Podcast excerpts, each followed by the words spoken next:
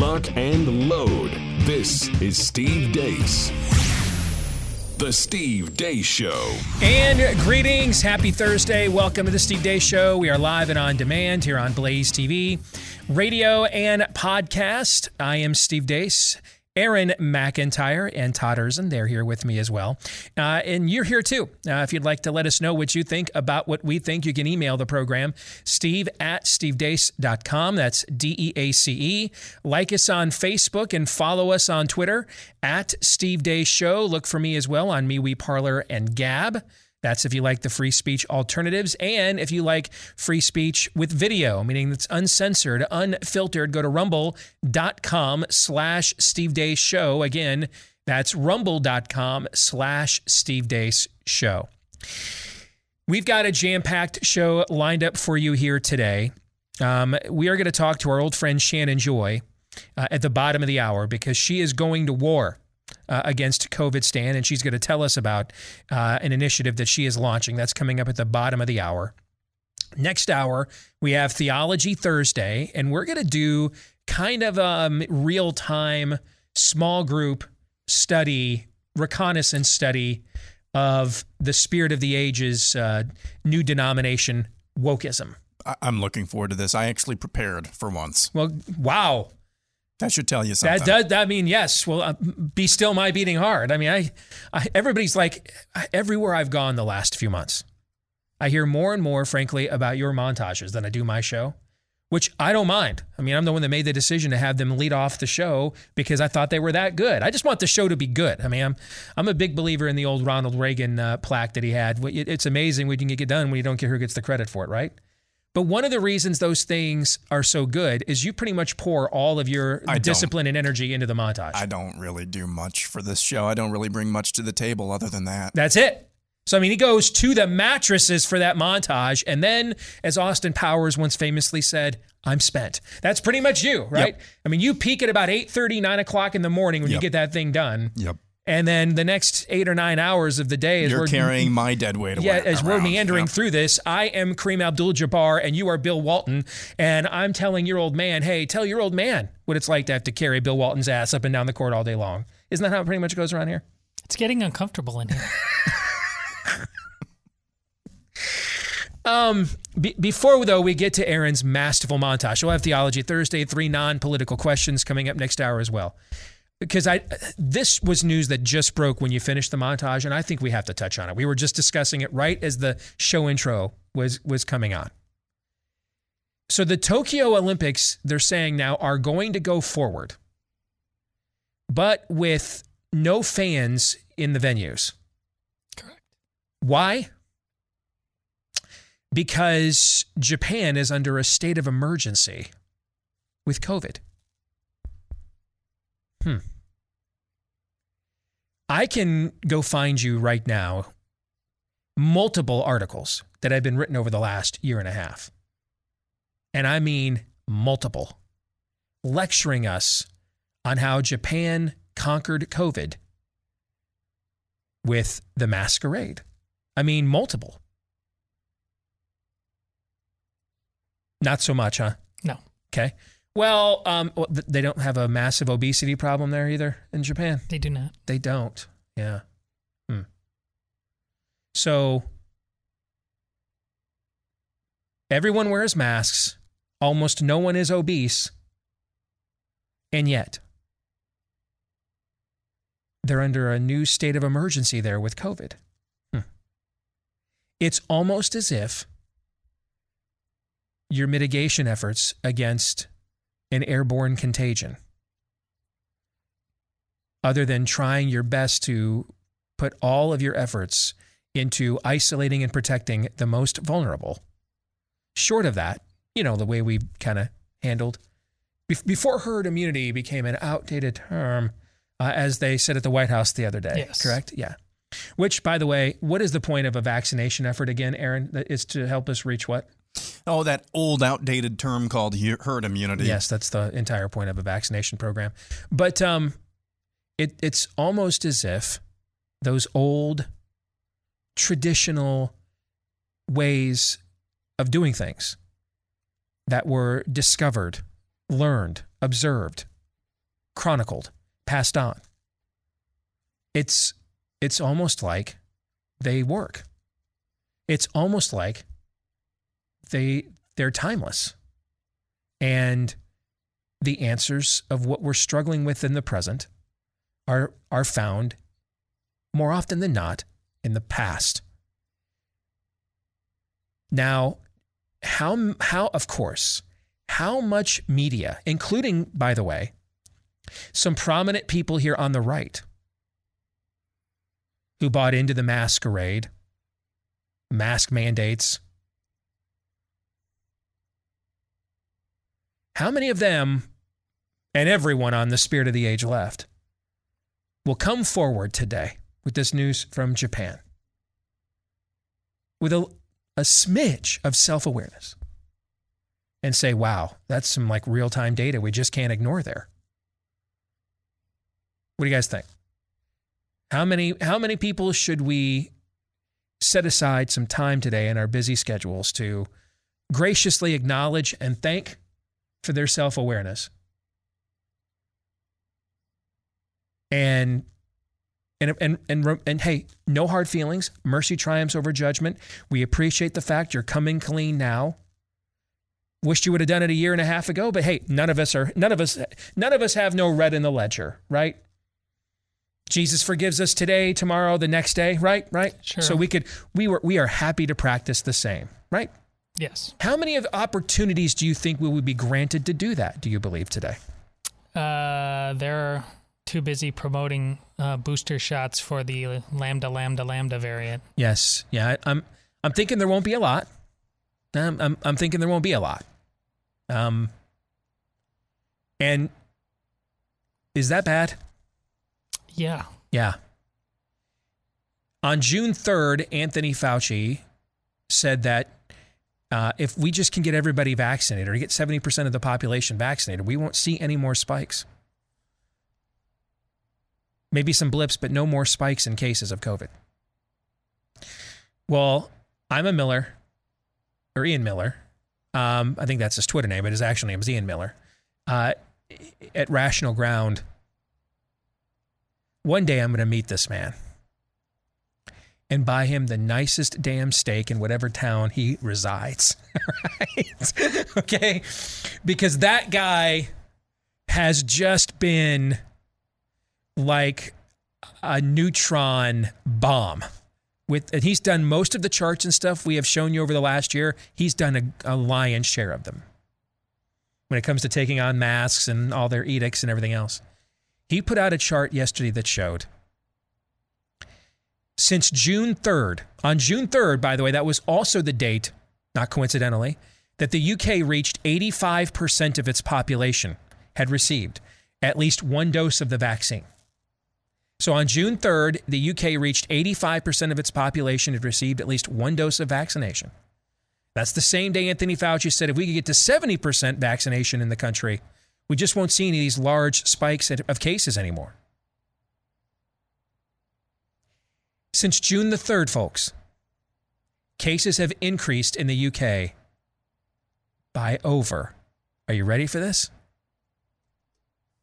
Over 600%. Don't turn up the volume. You heard me right. Since June 3rd, they've had a 600% case spike increase in the UK. 600%. Is that bad? God save the Queen, Steve.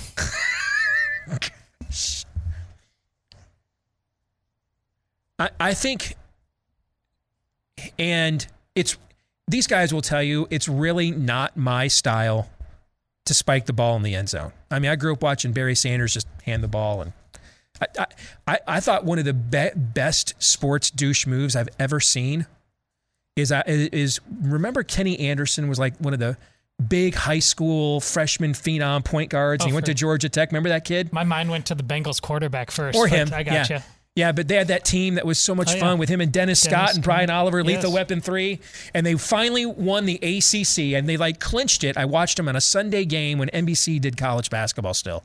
They finally clinched it on a Sunday game at Cameron Indoor. They finally beat Duke at Cameron Indoor to clinch the ACC title. And towards the end of the game, as they're kind of running away with it, Kenny Anderson steals the ball, dribbles down. He has a breakaway. You're expecting like a thunderous dunk or something, right?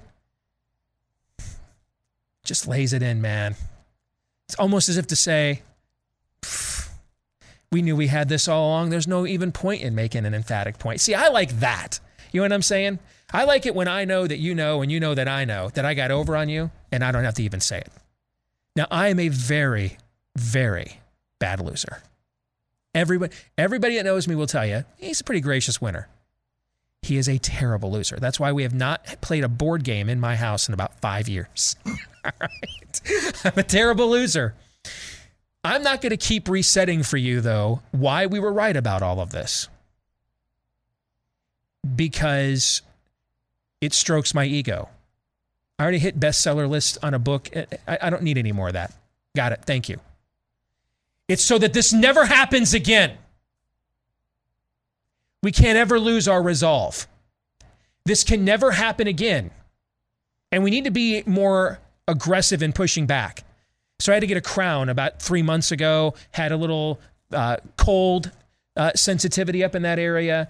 And, you know, I've got a couple of, I've got a speaking engagement in Michigan next month. We're going to Oklahoma for the filming of the movie in August. So I'm going to be out of state a couple times. I'm like, you know what? I, I don't want to be out of state and have this thing go bad on me. And then I'm really screwed. We're like, you know what I'm saying? So let me go into my dentist yesterday and just to make sure everything's okay and just get some peace of mind, right? I had no idea because unless you go to the airport in Iowa, you almost, you, you don't see masks like anywhere in our state at least not on our side of the state. I, I can't speak for Johnson County and the University of Iowa. I don't know if they're still quintuple masking over there to virtue signal, but everywhere around the part of the state where we live, it, it's just rare to see one outside of a hospital or an airport, right? It has been for quite right. a while. So I just head over to the dentist, and they're still doing the wait in the area and wear your mask, okay? And I love my dentist, great guy, listens to the show been over, I've gone to that dentist for over 10 years. I finally just said, dude, I, I held up my cloth diaper. I looked at him and said, dude, really? We're still doing this? Just kind of like the dude code. You know what I'm saying? You know, just come on, man. He's like, yeah, I know. We actually had a meeting about it yesterday. That's time for these things to go away. Right? We need to do like that constantly. Like, dude, really? And whatever the chick equivalent is to that, I don't really know.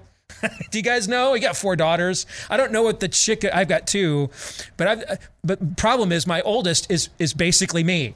So she would be like, "Dude, really?" so I don't know what the chick equivalent is to. Come on, man. Okay, but whatever it is, we need much more of. Really? Come on, man. Really? We're doing this still. More of this. Agree on that? Yes. Agreed. Do not let your resolve down. Don't ever let them forget they were wrong about everything, wrong about it all. Don't ever let them forget until they come and repent. The excommunications will continue until morale improves. The chastisement will continue until morale improves. Amen. Amen. Amen. I say to you.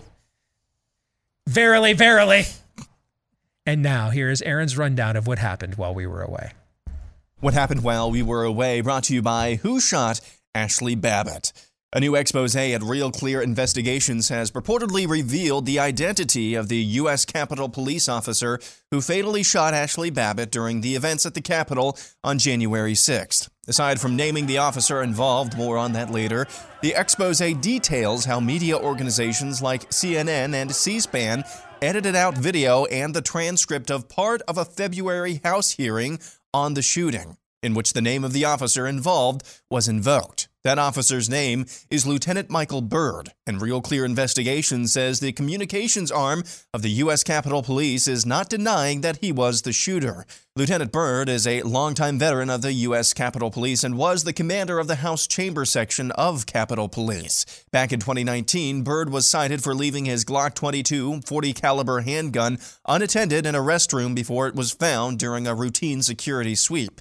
Babbitt was killed by a 40 caliber round. The story goes on in much detail about how the U.S. Capitol Police is not subject to FOIA requests, has been stiff arming accountability for January 6th in the past few months, and has a long history of complete opaqueness when it comes to oversight. In completely unrelated news, U.S. Capitol Police recently announced they're planning to open field offices in Florida and California in reaction to the supposed insurrection and supposed potential threats those states pose. In further unrelated news, according to reporting from the Daily Beast, federal investigators seized an unusual piece of evidence from a Pennsylvania man indicted last month for his role in the events at the Capitol on January 6th, a Lego replica of the building he allegedly stormed. Learning Chinese today, today's phrase is Yellow plastic men are the new domestic terrorists. 黄色塑料男是新的国内恐怖分子。 Tucker Carlson's assertion last week he's being spied upon by the NSA has been confirmed after Axios published a story detailing how the Fox News host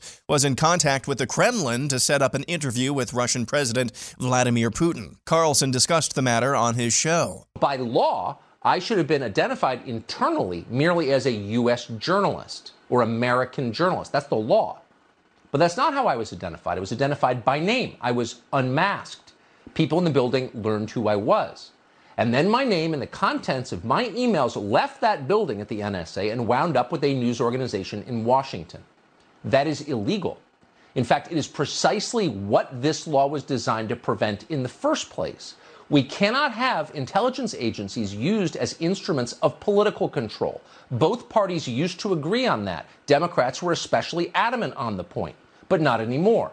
So that's exactly what is happening here. New York Governor Andrew Cuomo has declared so called gun violence an emergency in his state. Picture the border. We build a wall. We build a tall, big, a beautiful wall. And we have the wall goes for miles. And we have a little gold leaf up at the top of the wall. Little gold shiny leaf. And then we put a big name across the wall. And the name, the name is five letters. You know the name? I can see it. Can you see it? C U O M O. And it's a magic wall.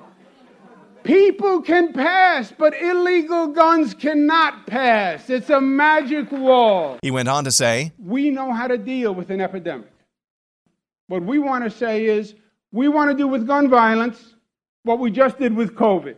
Dr. Anthony Fauci practiced his best bedside manner in continuing to encourage the nation to get vaccinated. You've got to ask, what is the problem? Get over it.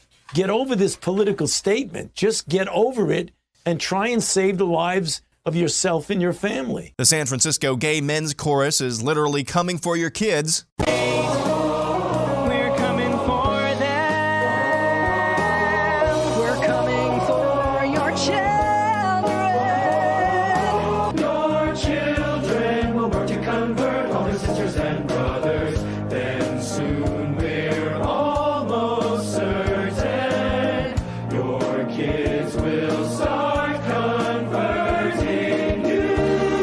And finally, MRC TV took to the streets of Alexandria, Virginia to ask random people if they think others can become transracial. Recently, a British man had facial surgery to make himself look more Asian because he identified as being Korean. We wanted to ask people, is he Korean now? I'm not answering you. Sorry. Was he born? What was he born? He's as? white. He's British. Then I would say he's he's British. He is not biologically Korean. He changed his face medically, Mm-hmm. but his genes and other things like that did not change. I don't think that changes anything about him necessarily. I don't think that's an identity. You can't identify as an ethnicity. Okay, so you can't be transracial. Well, perhaps you can, but that's not how I think about it. Okay. Yeah. Can you be transgender? Yes. What's the difference? Probably no difference. So you can't be transracial. You cannot be transracial. Can you be transgender? Yes, he can be transgender. He identi- he identifies as Asian. But was he born in an Asian family? Was he like No, but he feels he was born Raised he was born in the wrong body. no? He that's, that's what he says. So you're not going to validate him, but you'll you'll validate other people. Because that's appropriation of the Asian race. You're catching me on the spot. I haven't ever thought about this before. Okay. Well, think about it now. Okay.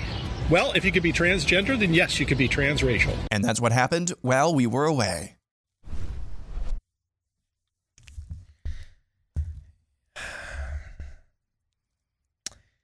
Aaron's montage, brought to you by the glasses I am wearing, which unfortunately gave me a very, very clear picture of what I just watched.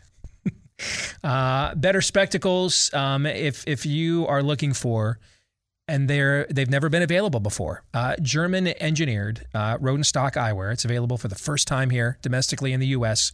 Uh, it's considered the world's gold standard with eyewear, over 500 patents, and they really specialize in difficult prescriptions.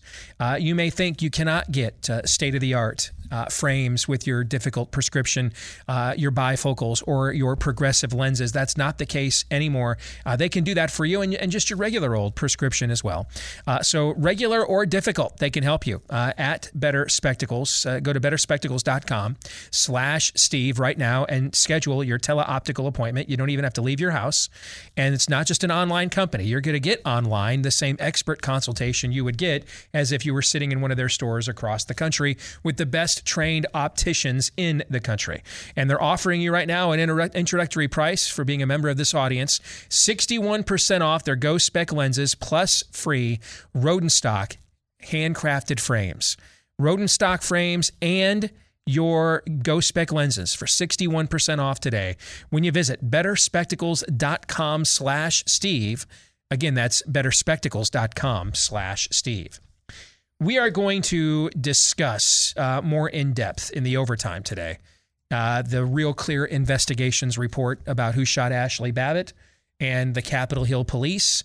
Uh, we'll get into more of that today in the overtime for our Blaze TV subscribers when we have more time. Uh, that's blazetv.com slash Deace. We will record that for you right after today's show, uh, and then it'll be uploaded so that you can watch it later today at your convenience at blazetv.com slash Deace. And that's also where you can go if you're not yet a Blaze TV subscriber and you would like to become one, blazetv.com slash Deace. That way you get a chance to see today's montage. Or I'm sorry, uh, today's overtime. Uh, on, on Anthony Fauci's comments, I, I mean, he's politicized this thing from the very beginning on on multiple different levels. I mean, this is forked tongue level of activity here. He's politicized this thing on multiple levels and now says, stop politicizing that which I've already politicized. It's abusive. Yeah, go to hell. Because that's who you're speaking for anyway, so ET might as well phone home. Go directly to hell because that's the native tongue you're spewing forth anyway and have been for quite some time. When this is all said and done, and it will either happen in our lifetimes or it will happen in another lifetime when this country is long gone because of, of events like this he will be one of the most corrosive and wicked influences on American culture. At the very least, it, he's the worst person I've encountered in this line of work in, in a modern time since I fully understood who Margaret Sanger was. Um,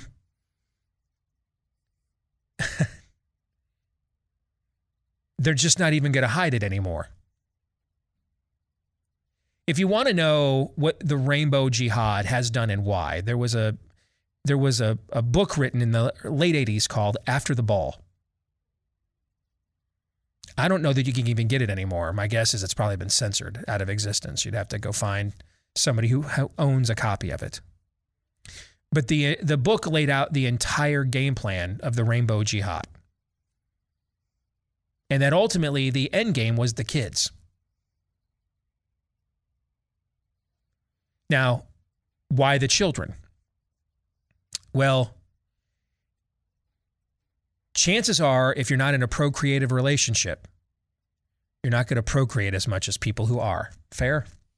The math that, up there. Math, math does tend to add up that way, yes which makes it also, by the way, more difficult for you to pass on your ideals, your notions, your values, your beliefs, right? That's one of the privileges of having children. Absolutely. You get to pass something yeah. on. I mean, you're it's more difficult for your legacy to carry on past you when you don't create a human being in your image that was made ultimately in God's, right? So, how do you do that? Well, you, you take over the places where the kids are and just co opt them. What's the number one place where a child will spend their time? Other than the home, it will be school. It'll be in the schools. Yeah. So this has been the spirit of the ages youth ministry all along. The EU is threatening Hungary with some kind of extreme punishment if it doesn't let go of its restriction on allowing, on not allowing rainbow jihad propaganda in the classroom. Why? Because it's been about the kids all along. I mean, ultimately, your fetish, your fad, um, your affliction, your vice, and we all have vices. We're all sinners. But uh, eventually, though, if you attach an ideology to it, like there isn't an ideology necessarily behind, say, adultery, right? We're not like teaching kids how to better um, deceive their spouses in the schools, right? There's not like a, I mean, your kids are have been in government schools, and mine never have, but I don't believe they've done that yet. If they if the kids come home from Carlisle with a with a uh, with a program on uh, when you're older, I mean, here's how to you know um, incognito online. I mean, and uh, here's how to uh, get a burner phone so you don't get Hugh freezed. I mean, did they, did they do- do that for the That- kids? That's or? the advanced college seminar. Okay, Steve. okay. But but you see my point. Yes. There there are certain vices, certain fetishes, fads, sins that come attached with an ideology. Because most of the time we're not we're not proud of our vices. we're not proud of our fetishes and fads. We recognize these thorns in our flesh. We wrestle with them. We give in to them in the hopes that doing so will make the, the urge go away for a while. I mean, this is the Roman 7 struggle that we all have, right? Okay. That so we don't typically have an ideology attached to it because we're typically not proud of it. What was what was last month? What was it called? Pride Month. Pride Month. Oh. See, in this case, we're going to be very proud of it.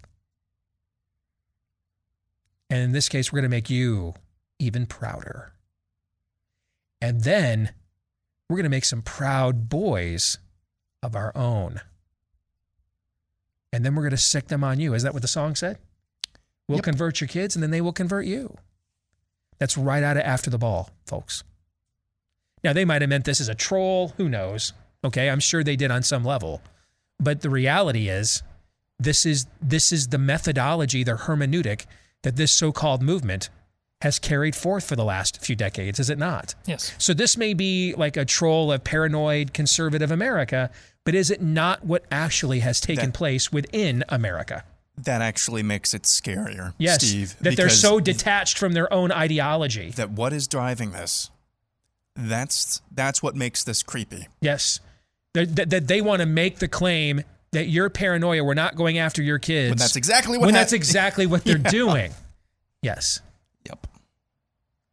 Here's how you know, by the way, Tucker Carlson is right about everything. Uh, that he'll be on the air tonight on Fox News. Because I promise you, man, the people running that channel have no stomach for this.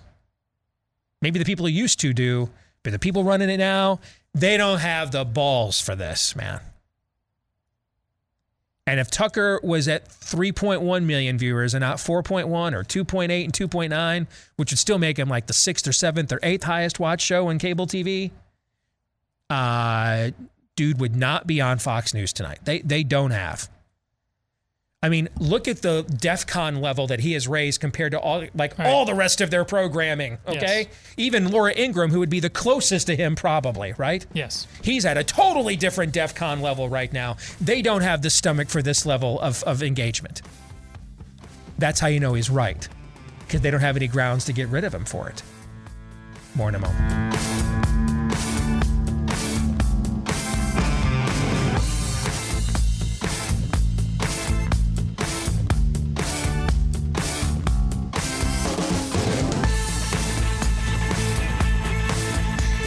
Parents, listen up. You know, I think it, it, it's follow the chain of events here. Uh, so, last year, most American school kids got sent home because of COVID, right? This gave parents in America collectively probably their most concentrated and up close dose of what uh, garbage was being fed to their children called curriculum at the same time. Indeed. Right? And then after that, now we have maybe an unprecedented effort launched across the country uh, on for school board elections and parents and how many viral videos and the likes have we seen of parents saying I'm, I'm mad as hell and I'm not going to take it anymore, right? Yes. think those chains of events might be interconnected in some way, shape, or form. Yes. So you might be in need of some options for this fall if you can't turn the tide in your local school board and you don't want to hand your children over uh, to these people any longer. Uh, check out our friends at Freedom Project Academy. Uh, I happen to know some of the people that helped found this school and run it now. Got to know them during the original Common Core battle several years ago, and I beyond just my personal uh, knowledge of of how good these people are, I've seen how it operates in my own home. Our, our son Noah did Freedom Project Academy for a couple of years as a student there. So I can't give it a better recommendation than I know them and I let them have access to my own kid. If you want to see if this might be a good uh, virtual academy for your child, fully accredited, based on Judeo Christian values, mastery of curriculum and subject matter, not propaganda, uh, where we teach you how to think. Not what to think. If you want to get more information on this, see if it's a good fit for you and your family. Freedomforschool.com is the website. Again, go to freedomforschool.com. Well, this face will be very familiar uh, to many of you that um, uh, that frequent this show because she has been a frequent contributor to it. Our friend Shannon Joy, talk show host in New York State, joins us as well as attorney Corey Hogan. We'll introduce you to him in a moment. Shannon, good to see you again, sister. How are you? Doing well in the People's Republic of New York here, fighting back as best we can, but they're hitting at uh, hitting us from every angle. So there's a lot, a lot to get to today. So, Shannon, one of my big frustrations right now, in fact, I had to just say no to a major advertising client, Alliance Defending Freedom. I won't I won't renew with them because they won't take up this fight. And I just Yes. don't I just don't feel right advocating that people donate to legal advocacy groups when they then email me, "Hey, that my job wants to force me to take this experimental injection. Hey, my my my kid's school wants to force them to take this experimental injection. Hey, this this this place wants to know my private health information as an individual. What what are my legal remedies?" And I can't refer them to the people I'm I'm I'm promoting. I just don't think we can we should continue doing that. There aren't too many options of people that have taken on the fight or are willing to take this to court. You are. Tell us about it. Well, just to piggyback on what you said, Steve, it has been one of the most astounding things that I've witnessed since March of 2020. The lack of attorneys, lawyers, advocacy groups that want to address the very obvious constitutional issues with a whole host of COVID policies from forced testing to quarantines to the contact tracing to the vaccine mandates, the lockdowns, the shuttering of businesses and schools, from the First Amendment to the Fourth Amendment, Fifth Amendment, 14th Amendment. I mean, we are screaming for lawsuits. And the traditional movers and shakers within not only the conservative movement, but also the liberal movement as well. Where has the ACLU been Mhm. in all of this? There is nothing. There are so few law firms. And this is one of the reasons that I became connected with Hogan Willig and Corey Hogan many, many months ago, because here is uh, a pretty substantial law firm in Buffalo, and they're taking up everything. They're fighting on behalf of kids and youth sports programs, fighting on behalf of restaurants and hair salons, successfully winning in court in New York State over and over and over. Corey and his firm, they've launched 17 lawsuits Hmm. uh, against Andrew Cuomo, in New York State. And thank God they were with me on the morning that my county health commissioner sent two armed police officers and two contact tracers to my home on a quiet Saturday morning before Easter. And what we believe is clearly an effort of retaliation because I exposed them with a media report I did the night before on my radio program. And they hit back at me, trying to intimidate me, trying to harass me regarding uh, an unconstitutional quarantine order that they forced upon my 12 year old daughter. So it's a tangled story. We told we've told your audience a little bit about it, but it was Corey Hogan and Hogan Willig that were on the phone with me within an hour. I was terrified, realizing how vindictive and how serious the situation was that they would send police officers to my house. I'm a law abiding citizen, peaceful. I, I don't have as much as a parking ticket, nor my husband, nor anyone in my family.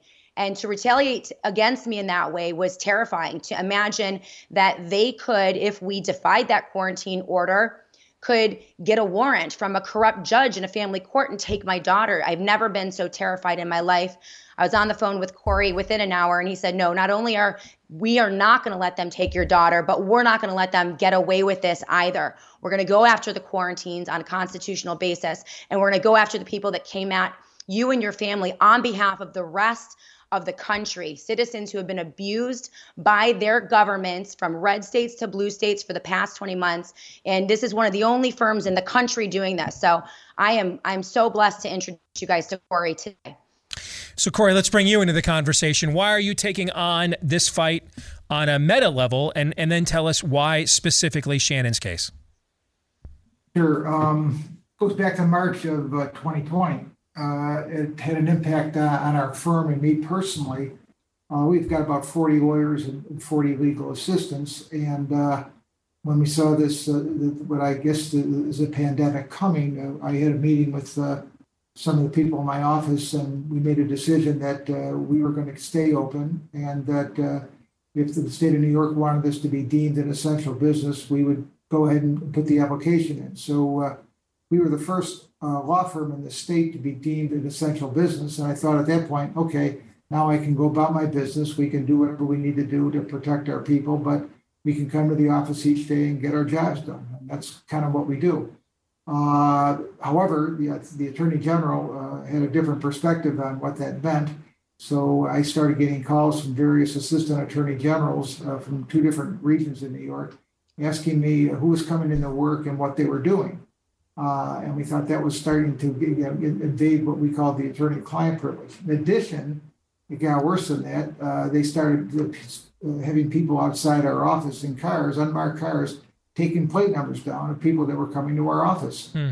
Uh, I said, you know, what, what country am I operating in here? So at, at that point, uh, uh, we brought our own lawsuit against Andrew Cuomo, the state of New York, and the Attorney General's office, and said this is not appropriate. So when we brought that federal lawsuit, uh, uh, they, they backed down, they stopped bothering us, and we were allowed to resume our normal activities of going about our business, practicing law.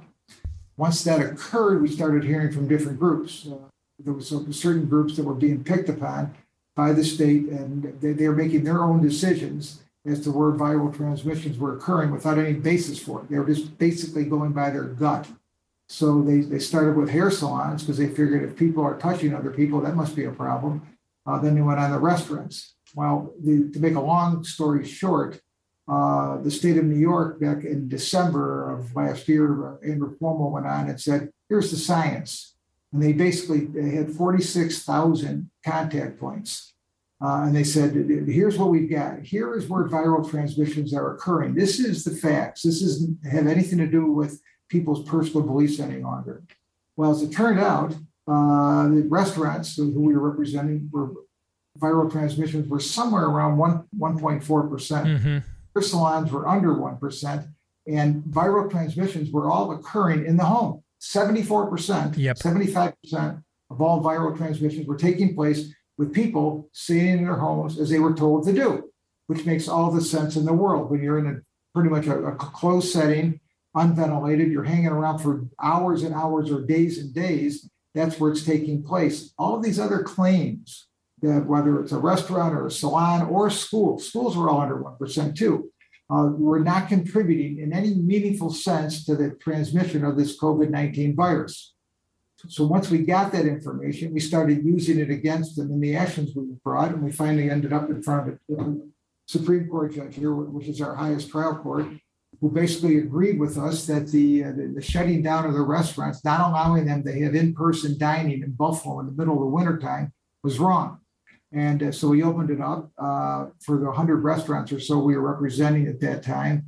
And then the next day, uh, our county executive and then the governor made a decision to open up uh, restaurant dining, indoor dining uh, throughout the state of New York because they didn't want to fight this particular ruling.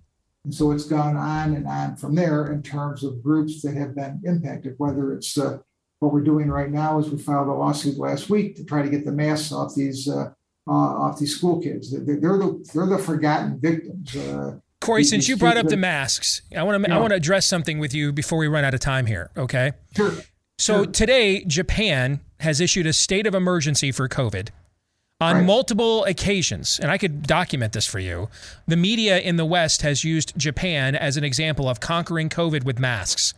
Today, they've announced a state of emergency and they've announced the Tokyo Olympics will go forward, but with no fans in the stands. Now their ob- their their obesity rate nowhere near ours, and of course that's the leading comorbidity for COVID, et cetera. It could you if you went into a court and said, if if if an island nation fully masked with with one of the leanest, slenderest populations in the world could not use masks, uh, if, if masks don't show efficacy in Japan, what the hell is the evidence for continuing doing this to Americans? What would happen if you did that in a court of law, Corey? Uh, most judges would uh, not support that claim. One of the things I've learned from this pandemic is how easily people will go along and do what they're told, and how easily uh, the, the, the halls of justice are, in my mind, not willing to tackle some of these basic principles. I am very saddened and upset, and a lot of people have told me the same thing is that we cannot believe the way that people are doing what they're told without thinking. And is that why many of your brethren are not taking these fights on? They just view it as tilting at windmills. It's uh, they're, they're, they're, I would not recoup enough billable hours to justify this because it won't go anywhere. Is that was that the excuse in your industry? Yeah, that, that's not a good excuse for the ACLU. I mean, the civil Right, that's their job. Yeah, If they've Right. never been attacked, this is it.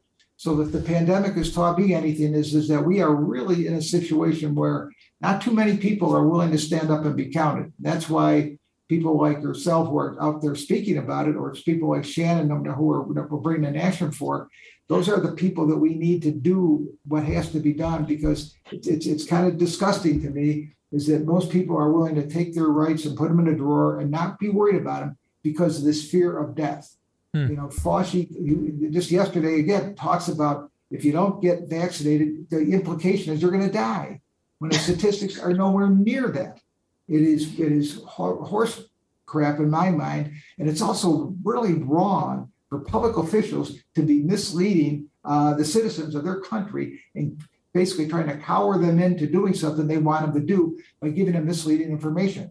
We can no longer get that information from the state of New York. They have said we're not going to share that information. We made the mistake of giving you the truth, so to speak, for September, October, November of 2020. You're not going to get it from us any longer.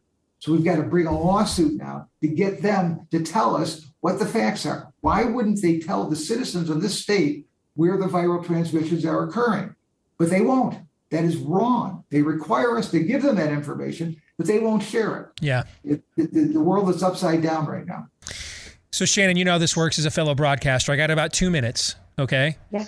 Um, but I thought it was important for our audience to hear the perspective of one of the rare lawyers we've been able to find. And again, they got 40 lawyers at their firm, guys. This isn't just some guy, you know, with free time looking to make a name. This is a substantial law firm willing to take this on. How can our audience follow what's going on and help if you need it? We've got about a minute and a half. So right now I've established the SJ Legal Fund, which people can go to my website, theshannonjoy.com, theshannonjoy.com. It's a, dedi- a dedicated donate button.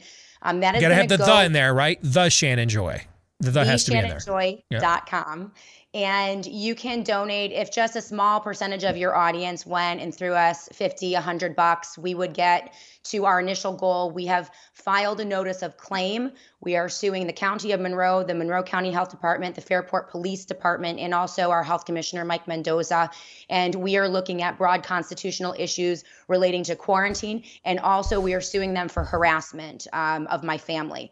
So the retaliation uh, that they um, that that they engaged in on April 3rd is not going to stand. But yeah, Corey has been doing much of the work that he's been doing is philanthropic. He has not been. He's been doing a lot of this pro bono for individuals all over New York State, and I want to encourage everyone to go to their web, their website hoganwillig.com and support their efforts as well because it really um, he's one of the ver- the few in the country that is willing to take up the vaccine Yeah. issues. Absolutely. Yeah, I mean, really, any of these. amazing. It's a small, small group that I believe me. I have been looking all over the country for the last year. It is a small group.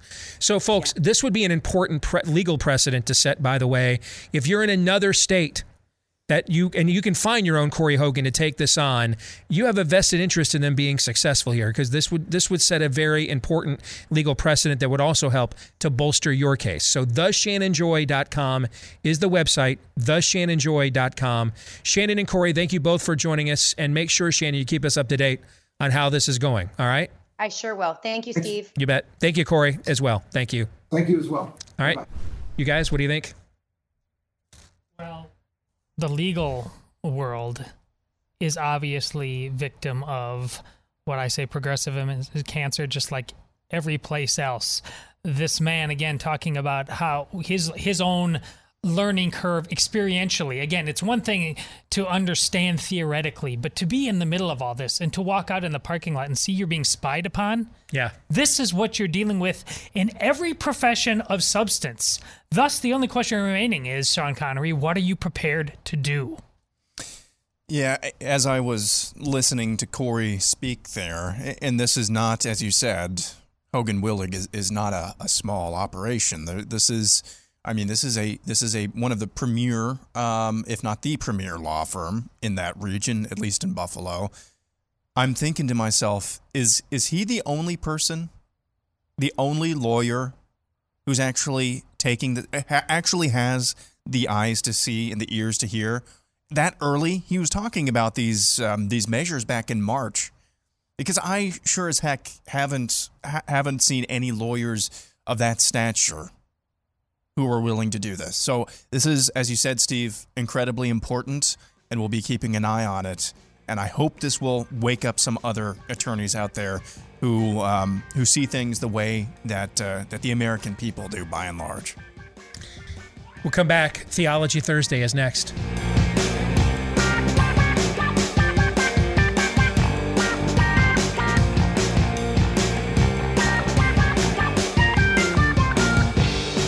With hour two, live and on demand here on Blaze TV, radio, and podcast. I'm Steve Deace. You are you. He is Todd. He is Aaron. Let us know what you think about what we think. Steve at stevedeace.com is how you can email the program. D E A C E is how to spell properly the last name. Uh, look for us as well on MeWe, Parler, and Gab. You can also uh, look for clips of the program that are uncensored and unfiltered at rumble.com slash Steve Deace Show. That's rumble.com slash Steve Deace Show. If you're a podcast listener, we are looking for you to hit that like, subscribe, follow. I, apparently now different podcast platforms are using different terms. Whatever the case may be, please hit it for us and give us a five star review if that option is available to you. Those two things help the podcast to grow.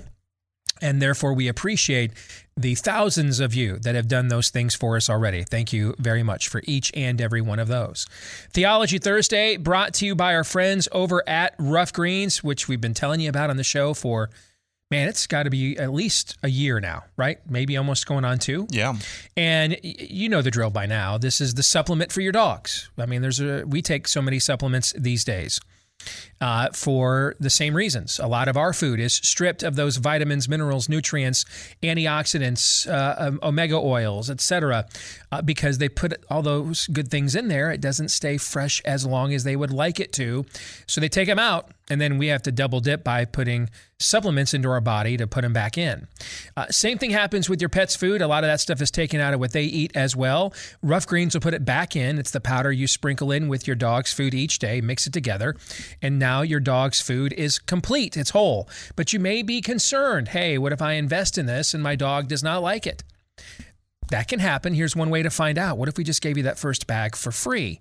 We ask you to pay for the shipping, but the bag itself, that first 14 day jumpstart bag, we'll give it to you for free if you go to ruffgreens.com, the free bag. At ruffgreens.com, just pay for the shipping. Ruffgreens.com. Or um, you can uh, also give them a call at 833 Ruff Dog.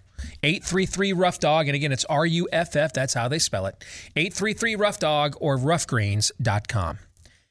I feel like maybe now's a good time for me to bring this up since we're heading into Theology Thursday. Um, do I, I? I feel like I need to ask if this is worthy of a confession, or if I need to make one. All right. Okay. There is a channel on YouTube that uses the NCAA football game to simulate the season that Yeah. the current the upcoming season. I think I even turned you on to it, Aaron. And I I finally became convinced it be, it was a dude code violation to like watch the actual broadcast of the games, or at least it was close enough to consider it as one. Okay.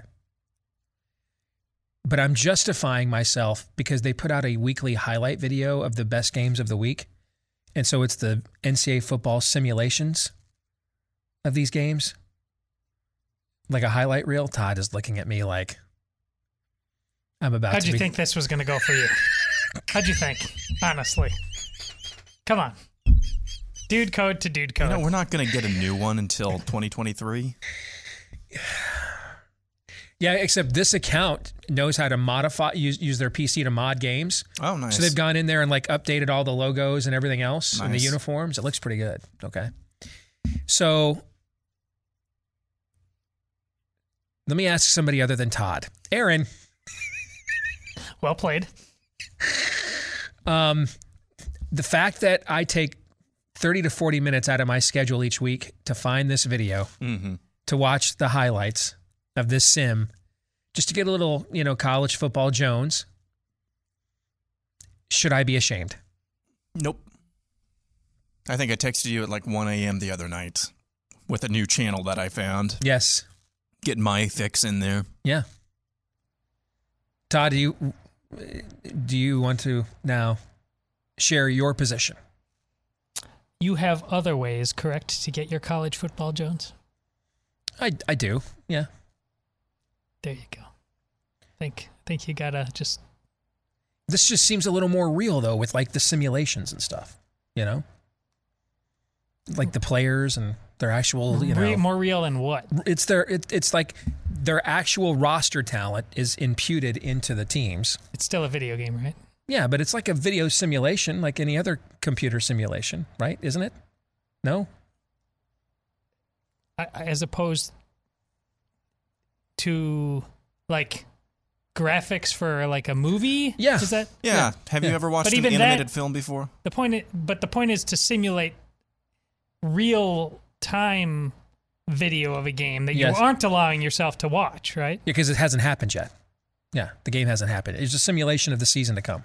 But what did you say you weren't allowing yourself to watch on YouTube? I thought I thought watching the because you can you can actually watch the whole games. I thought sitting there for two hours and watching a video game simulation was even Oh. e- even even I thought okay I I, Oh, I should maybe I misunderstood be I should maybe be run over for this. Maybe I Okay? misunderstood. I, I didn't think it was the amount of time you were spending. I thought that the mere affinity, uh, a relationship with YouTube was your moral core. Oh no no no because of what we've talked about on the show. No, no. The, the- if I could get this channel on Rumble, I would. But this I, th- Oh. this channel is only on Because you said YouTube, I Yeah. thought because of what YouTube Oh. has been doing to us, Okay. you said, "Can I?" I thought that was your moral quandary. Oh no! Listen, if I if Listen, guys, if I'm if the biggest corporations on this planet all hate me. I mean, I, I could not do this job. I could not live as an American if I literally made the case I was not going to do any business or connect with anyone whose values are in opposition to mine. I mean, how would we live? Everything that matters in our country hates us. So I, I don't know how you could live like that, right? It's challenging, but we do have to make that Yeah, there has to be decision some, more and more than ever before. When there are days. when there are options, yes. If if if these people had a had a channel on Rumble, I would be watching it there. Okay, but it's almost impossible to live completely disconnected from the people that are trying to end our way of life. I don't know how you could possibly do it. Well, then my answer is simple and clear because I've given it before. If you are like Steve Deace and put faith, family, freedom, and all the real life responsibilities, not just theoretical, the actual flesh on the bone responsibilities, if you put those first and foremost and then engage in this, no problem. If you don't do any of these things, and you know who you are because that's most of you, then this is a problem. All right, so all right, I can live with that standard. So it's it's like nine, ten o'clock at night. Everybody else has gone to bed. I'm winding down. I give thirty minutes to this. I know that's how you live. That's fine. But But but like if in the middle of it, the wife texts me and says like time for bed, if you know what I'm saying.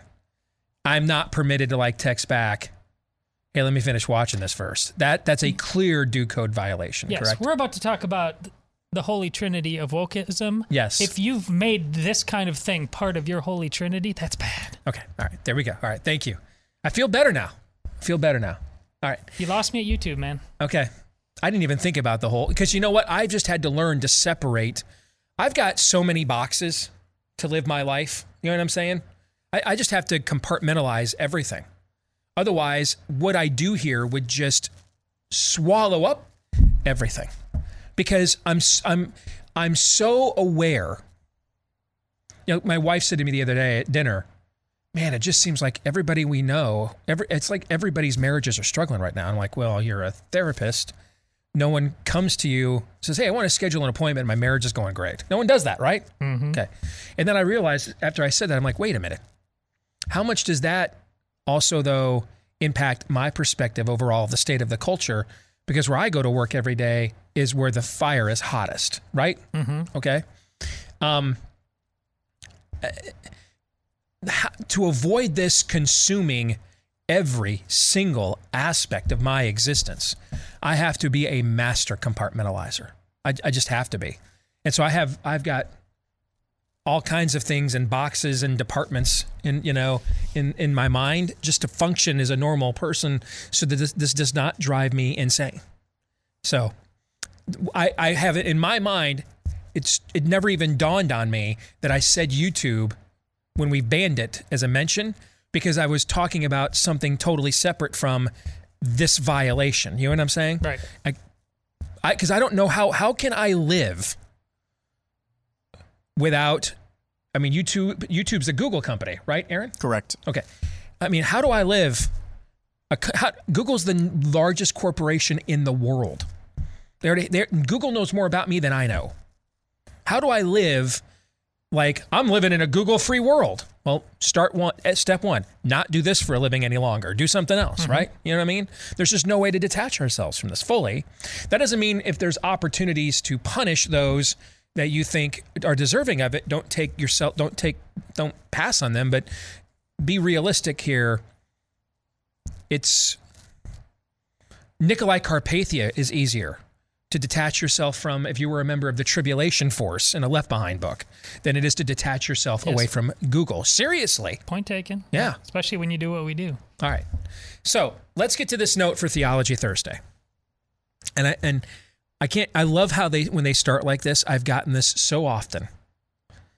And I can't tell if it's a compliment or not. Wasn't a fan originally, but I've become a huge fan of the show. Or if that just speaks to the dearth of other options available, and then eventually you just took Bobby Knight's advice and realized I might as well just go ahead and, and you know, it's inevitable and enjoy it. Okay. Um, your coverage of Corona has been spectacular. Uh, you guys help us to uh, help me to reaffirm my anti-Fauciism daily. My question for you is: If wokeism is its own religion and modeled somewhat as a counterfeit format of Christianity, like you know, a lot of the enemy's counterfeits are modeled that way, right? Okay. How would you answer the following questions? And Mike writes, that's who sent us this note. What do you think makes up the holy trinity of wokeism? What are the sacraments of wokeism? What are the holy sites? What are the prayers, refrains uttered by its followers daily? I'd love to hear, hear, hear all of you guys' thoughts on these. So let's do a little enemy recon theology Thursday, shall we? Okay. All right. So if we all agree this is the most uh, contemporary, uh, uh, the most um, trending denomination or iteration of the spirit of the age religion right now is wokeism, right? Yes. In the past, we might have said it was postmodernism, right? But it's wokeism right now, right? Okay. Let's take these one by one. What's the holy trinity of wokeism? And Aaron, since you told me you actually did advance work on this, Yeah. I'm making you go first every time. I want to know what Aaron with advanced work looks like. oh, Set your expectations low, and I will probably still not exceed them. No, the, the holy trinity of wokeism is the government, the science, and the emotion. God the Father, God the Son, God the Holy Spirit. That's God the Father pre- supersedes uh, all in their minds. The science is their savior, and the emotion indwells them and controls everything they do. Wow, dude. I don't know that I even want to try to answer this question now because that It's he's good. worked out a full fledged hermeneutic, a triune Yes. or hermeneutic on this. He's got a hierarchy there. Okay. I'm he even invoked one of my favorites from Chesterton when the government removes the God, the government becomes the God, right? Mhm. I mean, that's a good answer, man. What do you think, Todd? Well, I thought about it um, as well uh, to truly tap into that which we understand about the Trinity, and that there's only we do see through a glass darkly on some level on the three and one, one and three, and here so that I have the expert, the victim, and the inner child. Hmm. Now the paradox of not being fully understanding of the one and three, three, three and one, one and three here. Here, their version of it is the expert and the inner child. They simultaneously always tell you how we are the ones who know. We are the ones who know. But then my truth comes from you know at a you you have these people who are in their forties.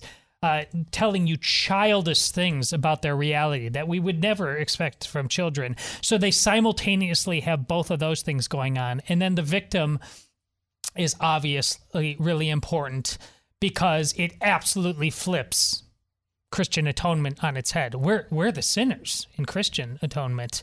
We need the victim that is Christ, that is God. They flip it completely on its head. They are the victims, the people. They have been done wrong. Therefore, they are the God in in, in uh, their equation. Um, they are the ones that uh, are uh, without uh, uh, blemish. So there's there's a lot of potential there in asking this question more than just kind of a a fun run through. I mean, because this is this is the White Witch in uh, Narnia. Mm-hmm. When she kills Aslan, she puts on his mane. It's Mhm. so badly, Yeah. even if they don't understand it, want to be him. I think your answer is really good too. In fact, I think your answers can complement one another. Sure. Because I hear Aaron give the um uh well instead of the Westminster Confession or the Heidelberg Catechism, Aaron giving the uh, uh, the the Berkeley Confession and the Harvard Catechism, uh, the high-minded, the serious philosophical um, if you know who are there, Augustine's, Malcolm Muggeridge's, um, you know, level of Soren Kierkegaard level of figures on their side. That's how they would define it academically. What he said, right? Mm-hmm. But if I went to the Spirit of the Age or on the street, you kind of gave me the shack version of it. So for those of you that don't know, by the way, if you love that book, it's a very well written book. It's also a heresy. Okay, it's uh, the whole book's view of the Trinity is uh, what's called modalism, or the idea that the Trinity lives in a mode at a certain time as opposed to all of time at once. Um, doesn't mean it's not a well written book, even not a, really a, a heartwarming tale. It just It's an it- extremely well written book. That's why it had to be dealt with on some level. that that yes, just understand that it's wrapped around a heresy. But the but I've, I, I when I've read the book, I couldn't decide if the author meant for it to be a heresy or not. Meaning that did the author even know what modalism was, or because if you read the book The Shack, it's clear that that author author comes from some kind of a lefty background and then got converted. Is that just his elementary attempt to merge this new orthodoxy that he is he is coming to grips with with his previous intellectual baggage? Was this malicious or misunderstood? Yeah, yes. Yes. Because those are two different response levels, right? Okay. And so since I never really understood which it was in his case, I didn't like make it like a Rob Bell level of event on our Right. show at the time, all right? But it is heresy what he's saying. It's just it, it could be just he's understands it in error or he is, you know, a Pelagiast. But um that is kind of the shack version of how this would work. If we grab the spirit of the age on the street who didn't who couldn't formulate because their critical thinking's been taken away, so they could not do the level of depth of explanation that Aaron provided. And so they just gave you the the man or non-binary uh, gendered specific being on the street perspective. They'd probably uh, relate to what you just said. So those are great answers. Let's go to the next one. What are the sacraments? So I'll start again with Yeah. this one. Uh, and I would say to varying degrees, but I did put these in order. The first sacrament of wokeism has to be abortion. There are six sacraments in all homosexuality, radical feminism, divorce, racism, and mutilation. Again, that's a good answer.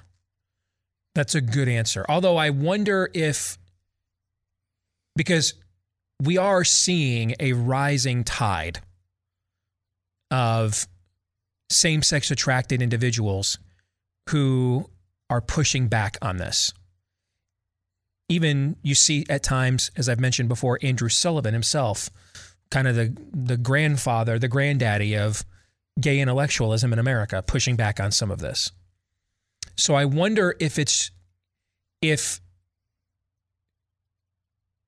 if it's not so much promoting the sin specifically of homosexuality as it is just promoting a perversion of sexuality that would make you more likely to be binded to something that didn't call you to account for it. Does you see what I'm trying to say? Yeah. I, I- I mean, I don't. Do you think there's any merit to that thought at all? Sure, there, there. I guess if you wanted to, uh, you could, you could, you could differentiate perhaps between the rainbow jihad, maybe, Right. um, and some other ver- critical thinking version uh, of that. But um, for all intents and purposes, in the West, wokeism, um, For the most part, they are intertwined. They You're are right about that. intertwined. Yeah. And I don't know, is there an equivalent to Rick Grenell, that kind of a figure, Dave Rubin in England, in France? Or do we just have that uniquely in America because of a lot of our liberty based traditions that have obviously eroded in potency but are not completely extinct at the same time? Andrew time? Doyle. I was Andrew gonna say, Doyle, yeah. yes. Yeah, that's that's one. Yeah, okay. All right, what's your answer? Because I let his answer is really good again. I What didn't go full on seven. I have I, I- this is easier. I have abortion, transgenderism, and mandatory vaccination. Where's intersectionality fit into that? What- or, or are you guys that- itemizing essentially Yeah. their intersectionality scale? Okay, I Yes. gotcha. Okay. All right. Which is what, to me, the sacramental life is. It's more specific. Okay. So that's At the end, I'm going to explain why itemizing this out the way we are doing it right now is so vitally important. Okay. Remind me to do that when we get to the end. Okay. Holy sites. Where do they hajj? So, I mean, there are obvious examples Tiananmen Square, Auschwitz, uh, 3801 Lancaster Avenue, West Philadelphia, things like that. But I think, I, I don't think uh, the spirit of the age really needs holy sites. I think wherever the spirit of the age is, uh, you you be like God as well. That's I, I don't think I don't think there's one square inch of dominion over all of dominion, which the spirit of the age does not shout mine. So I, I don't think holy sites are really apropos here. From the grave, Abraham Kuyper sees what you did there. Mhm. Okay, a little turn of phrase. What do you think? I, I think uh, they told you what their holy sites, uh, holy sites were with the march through the institutions, newsrooms, schools, courthouses. Yeah, I like that answer a lot. Yeah. Yeah, I, I think there you go. And look at how their holy priests and sacrificial prostitutes behave on TikTok when they make a video. You know, that's religion going on when the journalists tell you how we're standing on this wall and the teachers, I must teach CRT. It's a cult. You know, to reinforce your point, why do the world's three main religions fight for hegemony or representation in Jerusalem? Right? Yes. It's not because they each find it religiously insignificant, right? Right. I mean, they're they're they're they're fighting over Jerusalem and you know not Damascus. Why? I mean, so because of aren't they all acknowledging, even though Muhammad himself never physically went to Jerusalem? I, I believe it was he visited in a dream, but uh, aren't they all aren't aren't those acknowledgments by all three of its religious significance? Right. Yes. That's why it's so dominion over it is so hotly Yes. contested. Yes. You're making a similar Yes. argument. I think that's a very powerful argument. I like that one. Okay. Let's go to prayers and refrains, mantras, if you will, um, dialectics, doxologies uttered by the follow by the followers of wokeism every day. Aaron, I'll let you start again. I'll just keep it brief. I hope someday you'll join us and the world will be as one. Little John Lennon imagine. I like that. Yeah. Uh, their woke church flips the Christian paradigm of that Steve mentions frequently that mercy triumphs over judgment. This is Old Testament, New Testament, Mhm. uh, and again we're dealing with paradoxes here. But uh, it starts off their Old Testament was don't judge. Their New Testament is you are canceled. Mm. That's well done again. That was very well done. That's well done again. You're right. Um, so mercy never triumphs over judgment because there isn't any mercy. Nope. There isn't. There's just conformity and compliance, and no mercy is given to non-conformist or non-compliance. Yes. Take your faith seriously enough as a Christian to understand why the woke hate it so much. And that's how you will figure out what it's all about and what it's trying to do to you and how to defeat it. If you don't, I didn't, this isn't a game I was playing. I- I just did the math. By the way, you guys, the time you spent this morning trying to get into the enemy's head, how'd you feel doing that? By the way, you got a little t- dose of what it was like writing a book like a nefarious plot or a nefarious carol. What was that like? For How long have I worked for you? Are you saying working closely with me for the mm, last six years has gotten you close to I was, the, I was ready being in for the, enemy's head? I was ready for the 10 minutes I took this morning after that long and at the register for 12 years. So, all right, anything else before I talk about at the end here why itemizing these things with specificity I think is important? No. Anything else you guys want to mention? I just think, as I just want to reiterate what Todd said, it's not a game. It's very, very much a religion. And it's very intentionally so a religion. It is very intentionally so a religion. Mhm. The spirit of the age, the one who commandeers, controls, steers that, is hell bent. And I mean hell bent on making sure he is the upside down that it is the uh, that is it's the middle the double middle finger towards God, and so everything is turned upside down and inside out. That's the goal. It's a bug. Um, it's not a it's not a bug. It's a feature. Well said. And I think, as we've talked about before, you can kind of tell who really, when they say they want science to be their God, really follows through. You've seen examples like that with like Sweden. We pointed out yesterday, I think it was Martin Kulldorff, Yes. uh, the atheist socialist at Harvard. Okay. Um, and then, but you're going to see that for every Martin Kulldorff, uh, for every Sweden, um, they're unicorns. The vast majority of those who say that that's what they want, that is not what they want. What they want is your Judeo Christian fund- foundation removed from the culture so they can place their religious foundation in there instead. That's really the goal. Okay. For every Richard Dawkins that hates Muslims every bit as much as he think detests Christians, the vast majority of them actually just detest Christianity. Yes. That's really what the majority of it is. Which brings us to why specifying these things, itemizing them, is so vitally important. And I hope you paid close attention to this and go back and listen again. Because now you know what you need to be against. Now you know what you need to be against.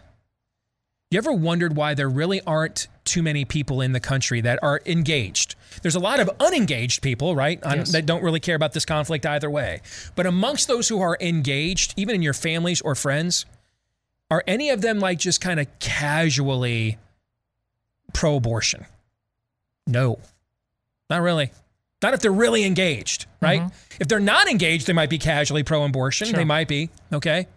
Remember that video from Campus Reform you played? Mm-hmm. And they and and at the at the end of your montage, I think it was Campus Reform, wasn't it? And they got to the end, and the guy said, "I guess there is no difference between trans because he's engaged." And once he's engaged, he realized, "Well, I just have to. I've got to go all the way on everything now." See my point? Yes. This is why they're, these. This is now you know what you need to be against. And now you know why they're against the things you're against, even when you make an objective case for them. They're not opposing you philosophically, they're opposing you specifically, practically. It's all one ph- philosophical assertion, but it has it's a hydra. It has a lot of different tentacles. Whatever will get whatever will let us kill kids, whatever will give control of your kids. It, it doesn't make a difference. Why do you want control of kids that you don't think are you know should even have a right to right? Yes. That, that because it's not about any of that. You're looking for a consistent stream of thought. It's just about raw power. That's all that it's about. Power and control. They're against anything that doesn't grant it power and control. This is why they're uniquely at war with the Judeo Christian tradition and not even an Islamic one. Because we're sitting here in the 21st century and cultures that are mired in Islam still want to have an autocratic, auto- authoritarian control over their people like it's the 8th century, right? Yes. Christianity and Judaism have already had all these conversations, internal dialogues with itself for centuries now. Why? Because its God invites critical thinking. The God of the Muslims does not. So now you know specifically what you need to be against. That's why we itemize those things out for you specifically. Three non political questions are next.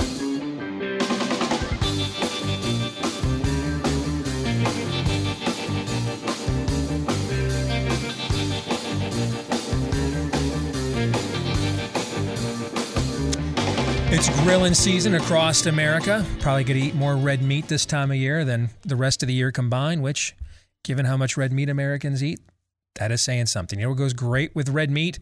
A really good red wine. One of the best you're going to find, imported from Argentina. Really dark red wine made from Malbec grapes. They grow there at about 9,000 feet. Uh, and by the way, these grapes have been lab tested. They are loaded with a heart health nutrient called resveratrol.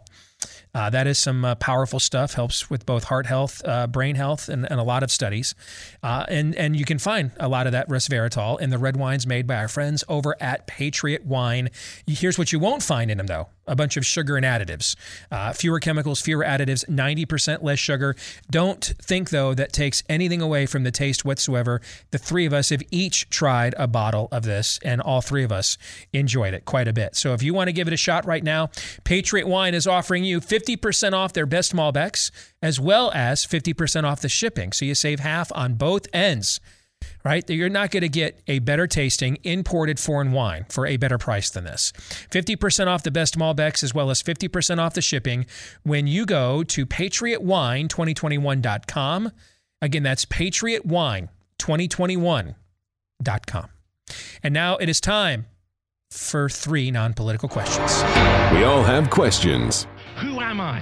Why am I here? Where am I going? Who am I? A search and a question of identity. Why am I here? A question of meaning and purpose. Where am I going? Question of destiny. Some better than others. What sort of morality or proto morality would you expect to find in a chimpanzee troop? Injecting some levity into the demise of Western civilization. It's three questions on The Steve Deace Show. Yes, we need a little bit of break uh, from the demise and fall of Western civilization. Three non political questions on The Steve Deace Show. Hopefully they're good. Probably not. How's that for a sales pitch? Question number one Who's on your Mount Rushmore? Yes, we're going there. Who's on your Mount Rushmore of most underrated non presidential American historical figures? Underrated in any way, shape, or form. Mm-hmm. Like they could be underrated for their terribleness. Sure, yeah. Okay, Margaret Sanger is the most influential woman in American history. She has to be on that. So uh, she would be on my list. Um, I would say, um, well, there are two people. Could I do like a half a face because it's a married couple? Oh, sure. Okay. Where I just put the male and female faces together. Mm-hmm. All right. I would say Cloward and Piven. These are the Columbia uh, professors that much of what you see in terms of Remember when Rush said that Obamacare was designed to fail? Remember when he said that? Yes. Okay. Um, this is the Cloward Piven strategy. They, they, the Cloward and Piven came out. They were Columbia professors back in the '60s, and their entire strategy, which has infused the modern American left, uh, is to overrun social systems because that's the only way that essentially Americans would agree to move beyond even a massive big government safety net into a full full fledged authoritarian top down command economy of socialism. Okay, and and it's it's it's all it's it's one of the reasons why their hermeneutic is one of the reasons why you can sh- uh, arguments like about waste, fraud, and abuse, and we can't afford it don't work. They, those arguments don't they don't care. These things are designed to bankrupt systems uh, in order to set the stage for the system that they want to put in place instead. So I'd put Cloward Piven on there. I'd put Margaret Sanger on there. Um, man, this is a long treasure trove of names that we could put on there. Um, let me put somebody good on there. Um, I'm going to put Jackie Robinson on there. Yeah. Um, Hollywood was just coming into its zenith as a social, uh, as a as a pop culture phenomenon at the time that he played. Baseball was the leading pop culture event in the country, and maybe at that point in the history of the country, um, maybe at that point, it was the biggest pop culture endeavor in American history because of how omnipresent it was in the in the homes of Americans and the example that he set. You know, I've, I've, I've tried to share this with my own son. He's a lot like me, but his demeanor's different than mine. Um, he has he certainly has my snarkiness and quick wit, but he's not as immediately confrontational. He's more patient with people than me. And I've tried to tell him from the beginning that, you know, your value, your masculine value as a man, whether you're capable of of being the leader and the provider and the protector that God calls you to be has nothing to do with your temperament. It doesn't. And I think Jackie Robinson is a phenomenal example of that. You're talking about a, a guy, a soldier, a decorated athlete. I mean, he could have he could have gone into the stands, Ron Artest style, and and took ass and kicked names. Okay, right? But I mean, just the power of his dignity is maybe how I would describe it. It's one of the most badass examples I think has ever been set in American history. And and it came on the heels in between what and Jesse Owens did a lot of this himself in the decade prior. And then of course it, it's just a few years after that we get the rise of Martin Luther King Jr. And so he's kind of sandwiched uh, sometimes between these two guys, but I would put him on the list. And for a fourth person, how about I go back to our 4th of July, our annual 4th of July? We give an individual a tribute every year for our annual Independence Day show, right? And that individual is Caesar Rodney, who risked his own life in the dead of night, sick and bedridden, to ride uh, during a massive thunderstorm overnight while sick and bedridden in a pre antibiotic era to come to Philadelphia and to, at the at the at, and cast the deciding vote for the Delaware delegation.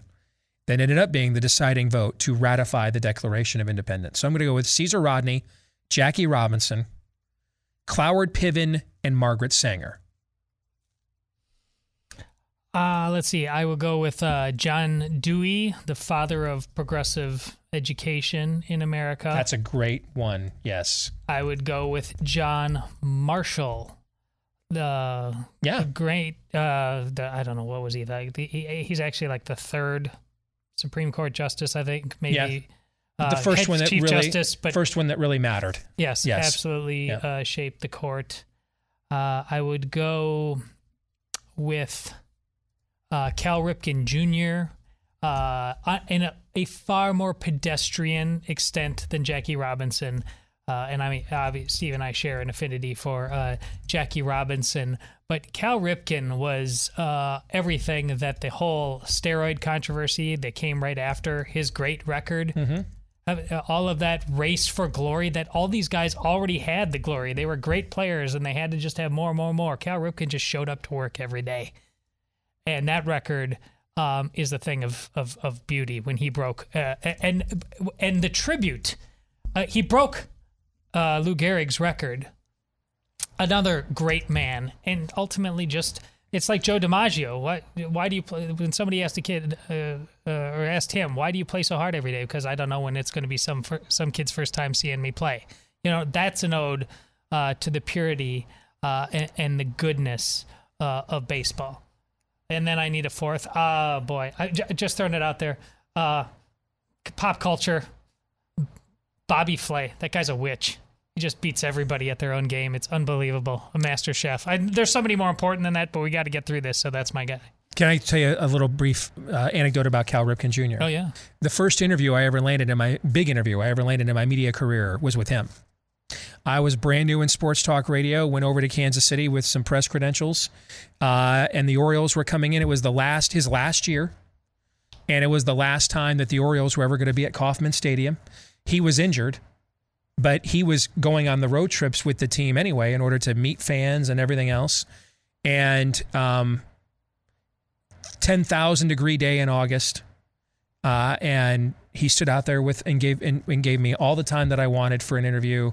I mean, I was brand new in this business. Okay, I had not done anything at all yet, and the fact that he was he, he really took seriously the legacy that that that of, of aspect of the game. So even in his last year on on injured reserve, he's traveling with the team to see as many fans as possible. And I have in my man cave today a framed photo of uh, me getting the chance to interview him. So here here for him. For me, um, no particular order. Cornelius Vanderbilt, the namesake of Vanderbilt University, but a guy, uh, I guess you could call him a railroad or, or Yeah. transportation baron, uh, really improved transportation in the United States and allowed the the manifest destiny to to spread.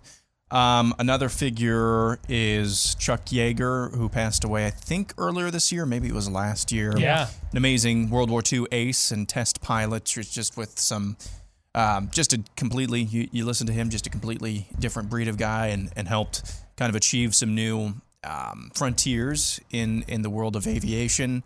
Um, Jack Trice, uh, the namesake of Jack Trice Yeah. Stadium in, in Ames here in Iowa.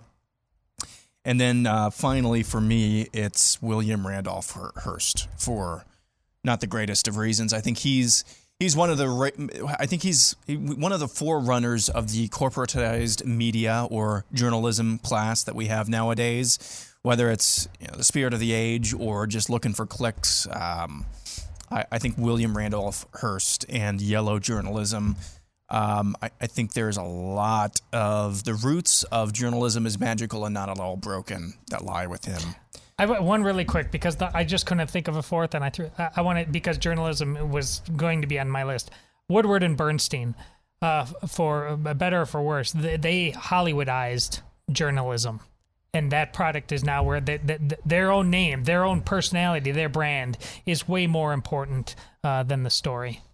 Right before them, Murrow, Cronkite, mm. it was the work that those men did that gave them brands. Yes. In this case, their brands ended up exceeding their work. Yes. Yeah, I hear what you're saying. Okay. Question two If you were hired right now as the general manager of your favorite Major League Baseball team, and you were tasked with at least making your team competitive and giving them an outside shot, or in the case of Todd, an outside, outside shot at the World Series, but in, in the case of Steve and I, an outside shot at making the playoffs, what would you do?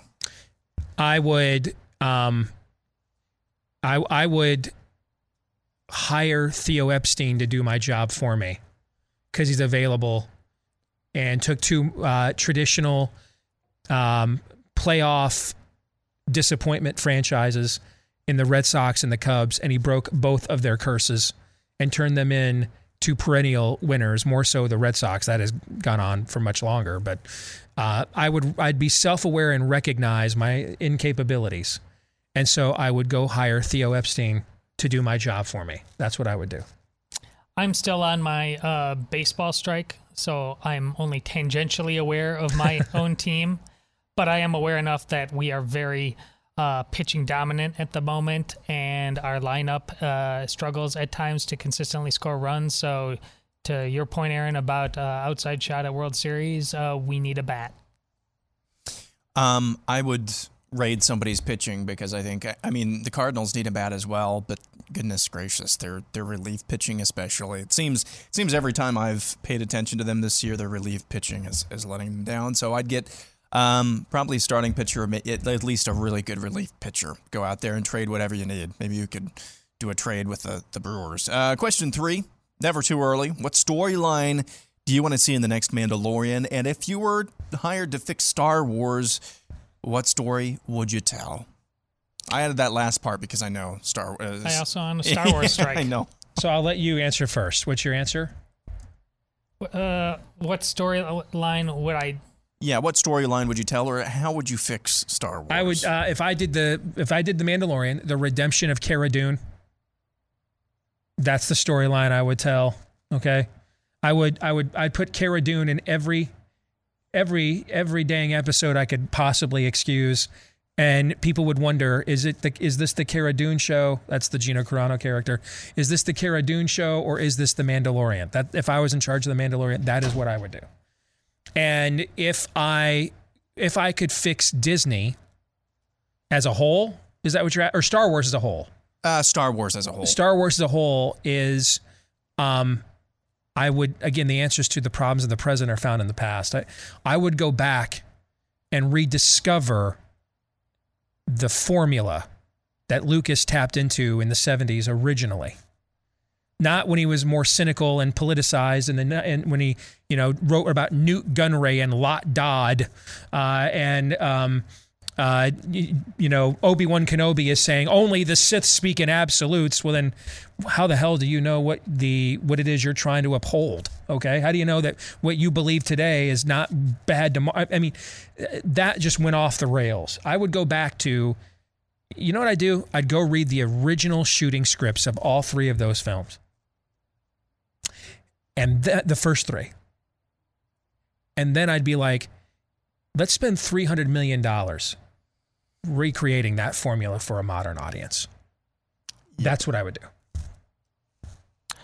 I uh, well, I, I'm not being tempting to be glib, but I I would stop making all of it for a decade, let it rest in peace, and then come back to it. Yep. I, I think so. As far as the Mandalorian goes, so I, I formulated this so Todd could answer as well because I know he's on the Mandalorian or maybe Star Wars strike, but um, for the Mandalorian, uh, you know, Cara Dune would be fine. We need to know who Grogu is. That's what I would do next. Who is? That was my main frustration with the end of that. We don't know who this little Yoda is. We don't know who that is. Yeah. Um, kind of need some answers to that question, and maybe how the Mandalorians' uh, paths cross again with him. So we need answers to that. I like that too. How, how would Yeah. I um, fix Star Wars? I would bite the bullet. I would bite the bullet, and I would decanonize uh, this latest trilogy. It's not canon anymore. Sorry. I, I would just I would get get rid of that as as canon goes, and then go back to the drawing board. Maybe, maybe I like Todd's idea of just letting it rest in peace for a decade, though. Michael Avenatti from presidential candidate, self anointed by MSNBC to CNN to sentenced to prison today. Nice. That's your media, folks. Back at it again tomorrow, John 317.